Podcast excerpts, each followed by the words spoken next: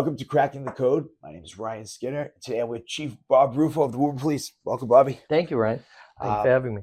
Bob and I have an interesting backstory. So he's a good friend today. Um, I've given him a little advice on his retirement plans. He sent me some clients. But when we first met, Bob's role was to arrest me. He was a narcotics detective. I had a problem with narcotics. And uh, that's how we first met. And the reason we formed a bond, it's kind of an unlikely bond, but I'll never forget the day I'm sitting in a cell and I'd just been arrested for the umpteenth time for possession of drugs or re- resisting or whatever it was, whatever nonsense that addicts, alcoholics do. You walk by the cell, you said, We're going to get lunch. You know, we're going to get you some lunch. And I said, Don't even look at me. I'm, I'm a junkie. You said, There was one perfect person. We crucified him. And it was the first time anybody looked at me in the eye in ages like a true man, let alone a cop. I mean, to be very honest with you, you hear so much about people complaining about the cops. The cops around here are the reason I'm alive today. So, uh, first of all, thank you. And, and secondly, Bob, I've watched you kind of climb up the ranks. One of the biggest things about this podcast is teaching other guys who go through real life shit how to be successful. And I, I think people see that, you know, now you're the chief of police and you, on paper, it's all the success, but life wasn't always easy. No, it's it's a struggle, perseverance and dedication. Yeah, I mean, over the years, I mean, you were detective and you had a lot on your plate. I mean, because there were there weren't a ton of detectives in Woburn, and the ones that were there had a lot of things going on with narcotics.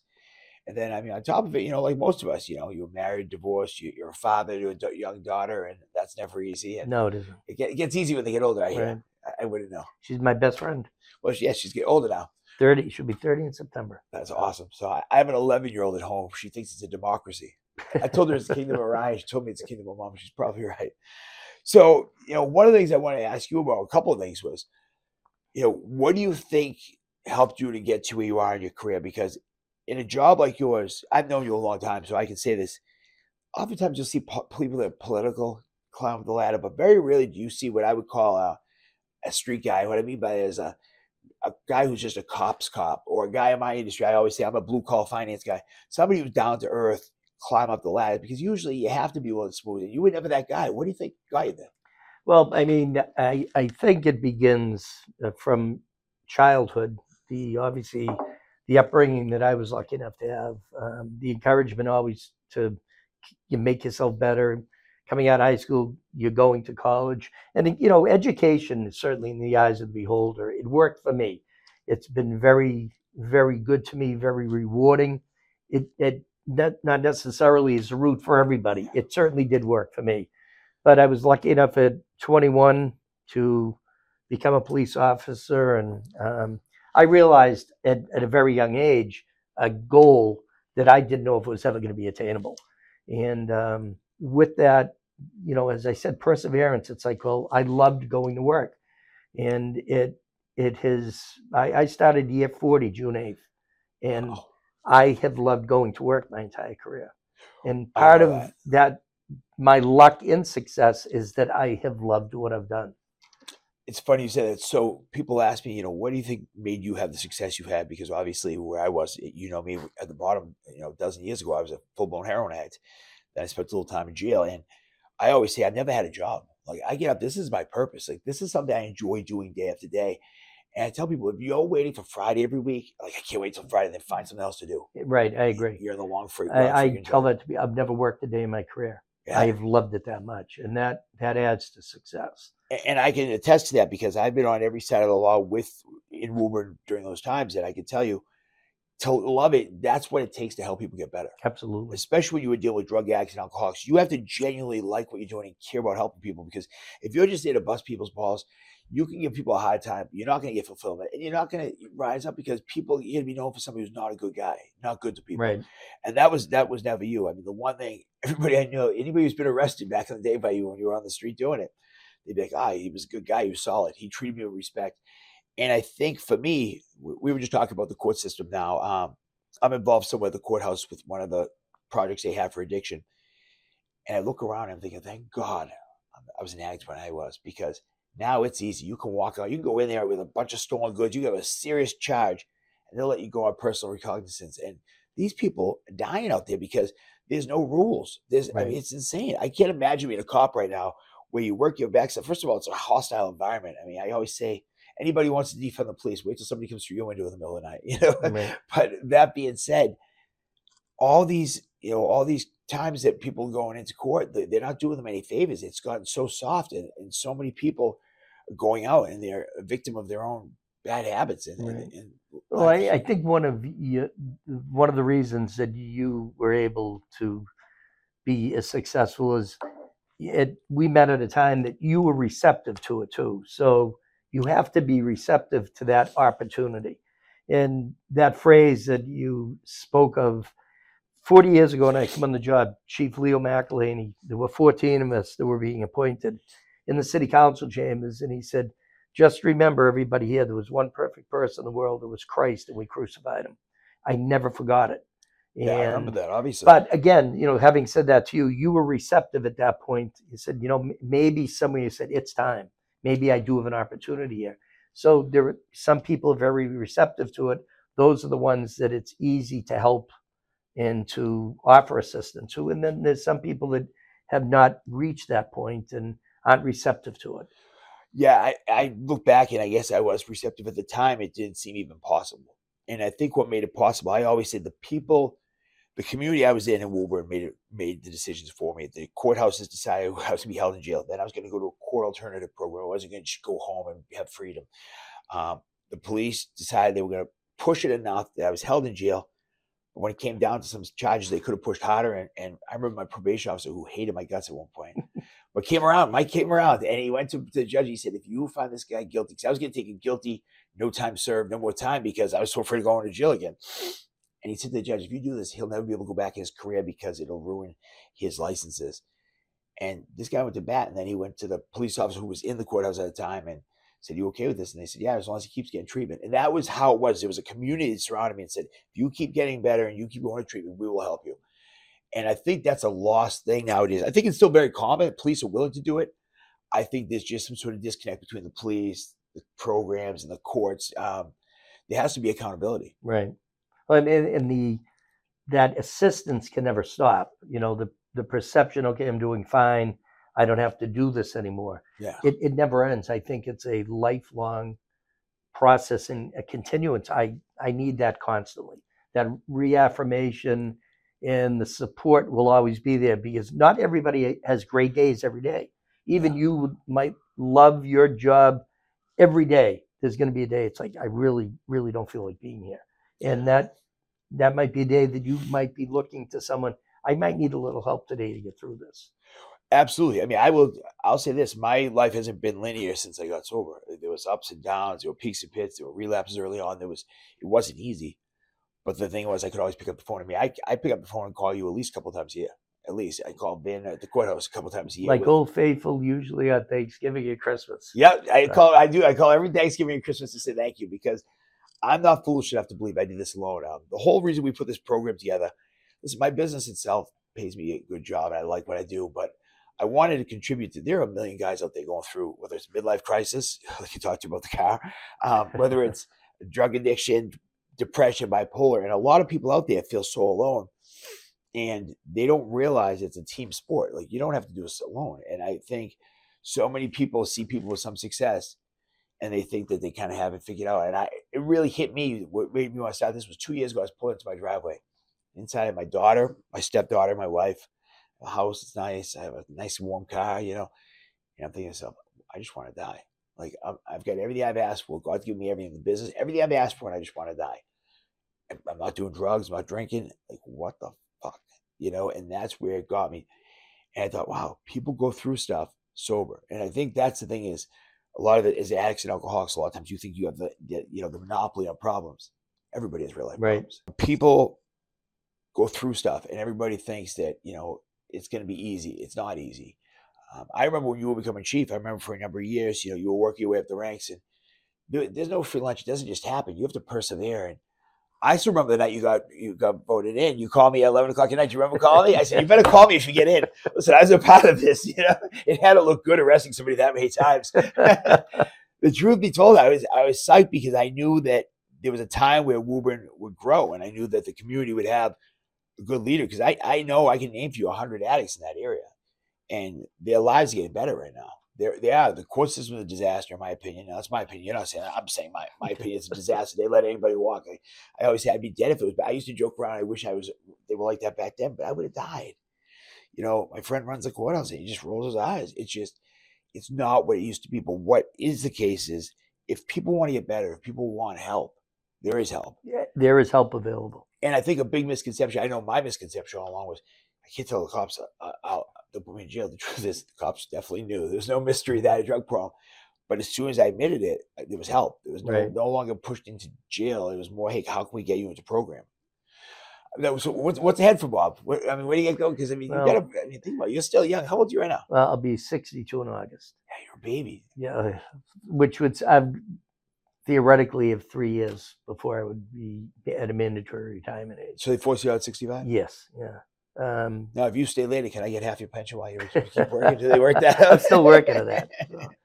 But I, I honestly don't know. I, I've uh, I'm really focused on the growth of the police department, the growth of the city, maintaining the level of services that we provide now. I mean, we're we're really experiencing exponential growth through every sector of the city, and um, maintaining and trying to hire and have a department that's capable of delivering the level of services that we have with the increase of population, whether it's residential and or business, it, it's difficult. We're in a very difficult time right now for from a hiring perspective. Um, and I've said I said it to city council, hiring right now is anemic at best. And I mean we should be increasing and increasing. And the funding is there and the mayor provides it. It's just a matter of finding the people to hire. And I think that's systemic, not only in policing, but I would say in many sectors of, of commerce Yeah. and society. Well, think about it. You know, your whole life you grew up, you want to be a policeman or a firefighter, right? Policeman, you know, you get in the bad guys, all that stuff that sounds exciting. And, it, and really, I mean, one of my cousins, we grew up in the same house, and he's a state trooper, and it's an admirable job. But in this day and age, I'm sorry, you couldn't give me enough money because everybody disrespects you. There's no longer. Uh, I mean, think about it. people have they disrespect the same people that protect them, and then as soon as they need it in their ass on fire, hey, I'm calling this guy. I just don't. I don't know. It's kind of an angle. Kind of like teachers nowadays. You Oh, go see is, teachers and in front of the students. I mean, they might have some time off, but I'll tell you right now, you go in front of these students and they're. I volunteered at my old high school, Arlington Catholic. I used to teach business ethics. At one point, I used to say, all you have to do to pass, because I, I finally figured out the smart board. So the room was dark. Smart board. I'm using this board. I feel like a VIP. Now, I'm not getting paid to be there. I'm taking time out of my day to drive over there every Friday, teach, and drive home. This kid, I said, don't have your iPad on. This kid's face, I said, your, your iPad's on, Mike. No, my iPad's not on. No, your iPad's on. No, it's not on. I said, either your second coming of Christ, your iPad's on, your face is glowing. So I walk over, his iPad's on, I slam it onto the floor, it breaks. So I fail him. Oh, it's a pass fail. You got an A or an F with me. The kid's father comes in, wants to meet me with the principal. So I meet. Because of you, my kid's not going to get into a good college. I said, no, your kid's weak enough to be gets that at home. That was the last time they asked me to volunteer at Arlington Catholic. but you know, that's I thought to myself, how do these teachers do it? Right. And and the only difference between teachers and cops is I like I was talking to one of the guys I work with, the attorney, his son's a state trooper. And I said, you know, I don't understand how there's all these things. Maybe the cops could do something in the car so they don't get shot. He said, What do you mean? I said, Well, they gotta have bulletproof glass. He goes, They don't have bulletproof glass. I go, They don't have bulletproof glass. He goes, No, it's, it's too expensive. I go, They don't put bulletproof glass on cop cars. I was I was in awe. I'm like, is this where we scale back money? Right.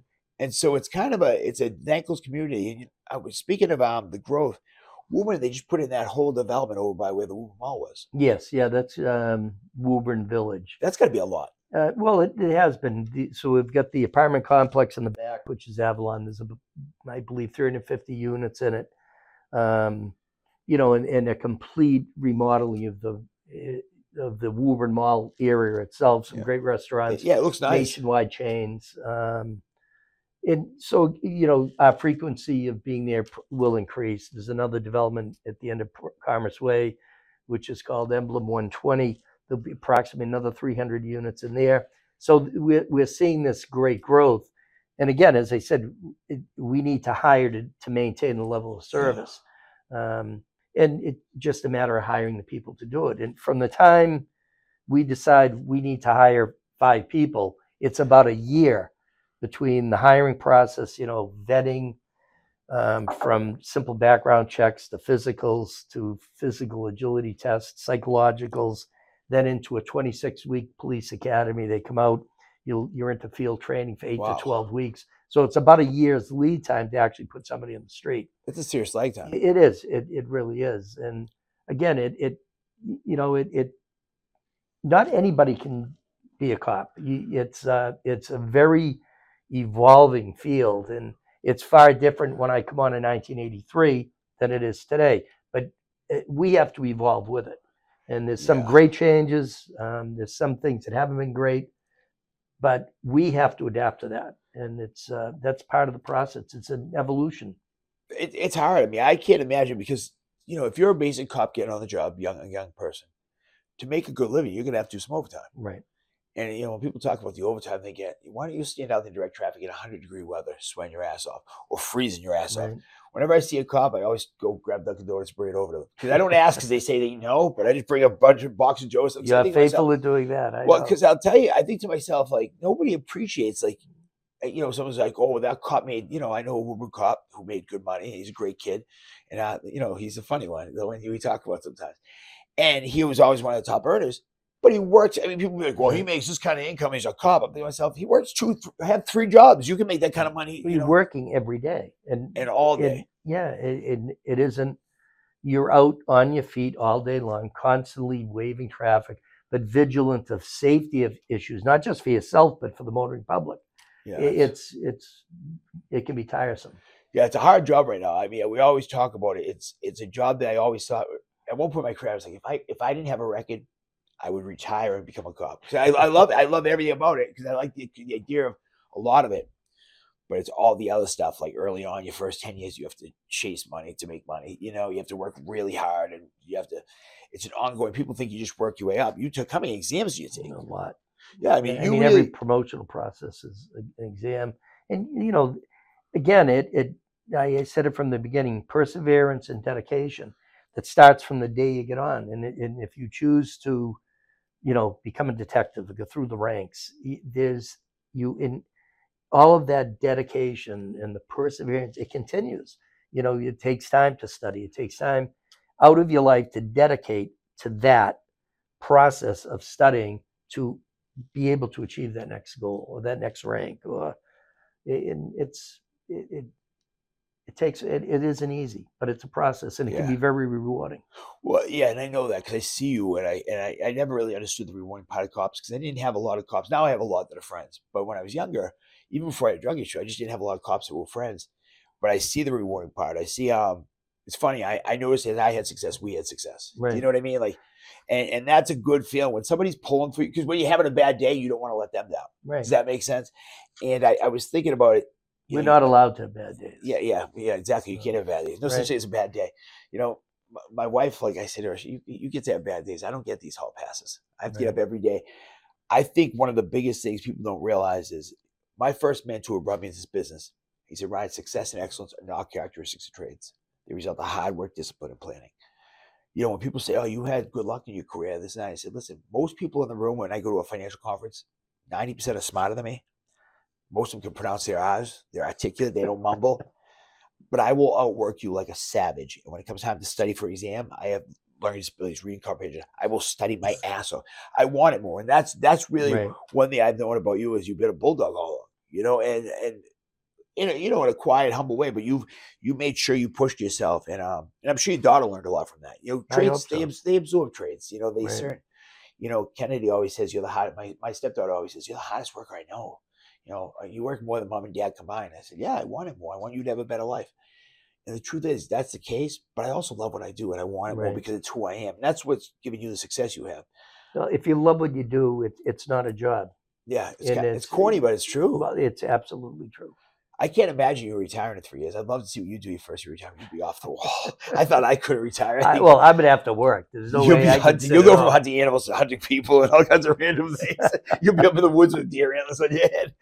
I think it's I think it's awesome. I um, it's crazy that they force you out at the same age now because times have changed. yeah You know what I mean? It'd be nice if they kept a chief, at least a chief. Maybe you promote somebody to be a chief and you keep them on as an advisor to the chief for five Well, I mean that that's that's a possibility in, in retirement that you know cities, to- well municipalities that they might have a chief that retires. You you know you can be hired on an interim basis. Um, not as a police officer, but as, as the the chief executive interim for that like a department mentor or something. time, You right? know? Yeah. You know, at least they hire a full time chief. So Well, I mean, I mean, yeah, you I mean, you I love you to death. You're a great too. guy. It's, it's you know, some people at 65 have life and they're full of Yeah, I vigor and vitality, and and then some aren't. So it is person dependent, but you you still this it's a young person's job. it's a case by case basis, but you know, I always say like you're, you're young when you are. I mean, you're young. You're young 62. Immature. Yeah, yeah, yeah, immature also. Yeah, I am definitely immature. But Bobby, thank you for coming out. You're one of the few people I can tell you I can name on my hands. You, Vin, my buddy Billy, my mom, Paul. There were five people that molded me into the success I have today. I give very, I give myself very little credit because the one thing I'll do is work. But there were always God works through people, and you were one of the biggest people He worked through. So thank you. No, thank you. Appreciate it, Bob. Thank you very much. Thanks for doing. it.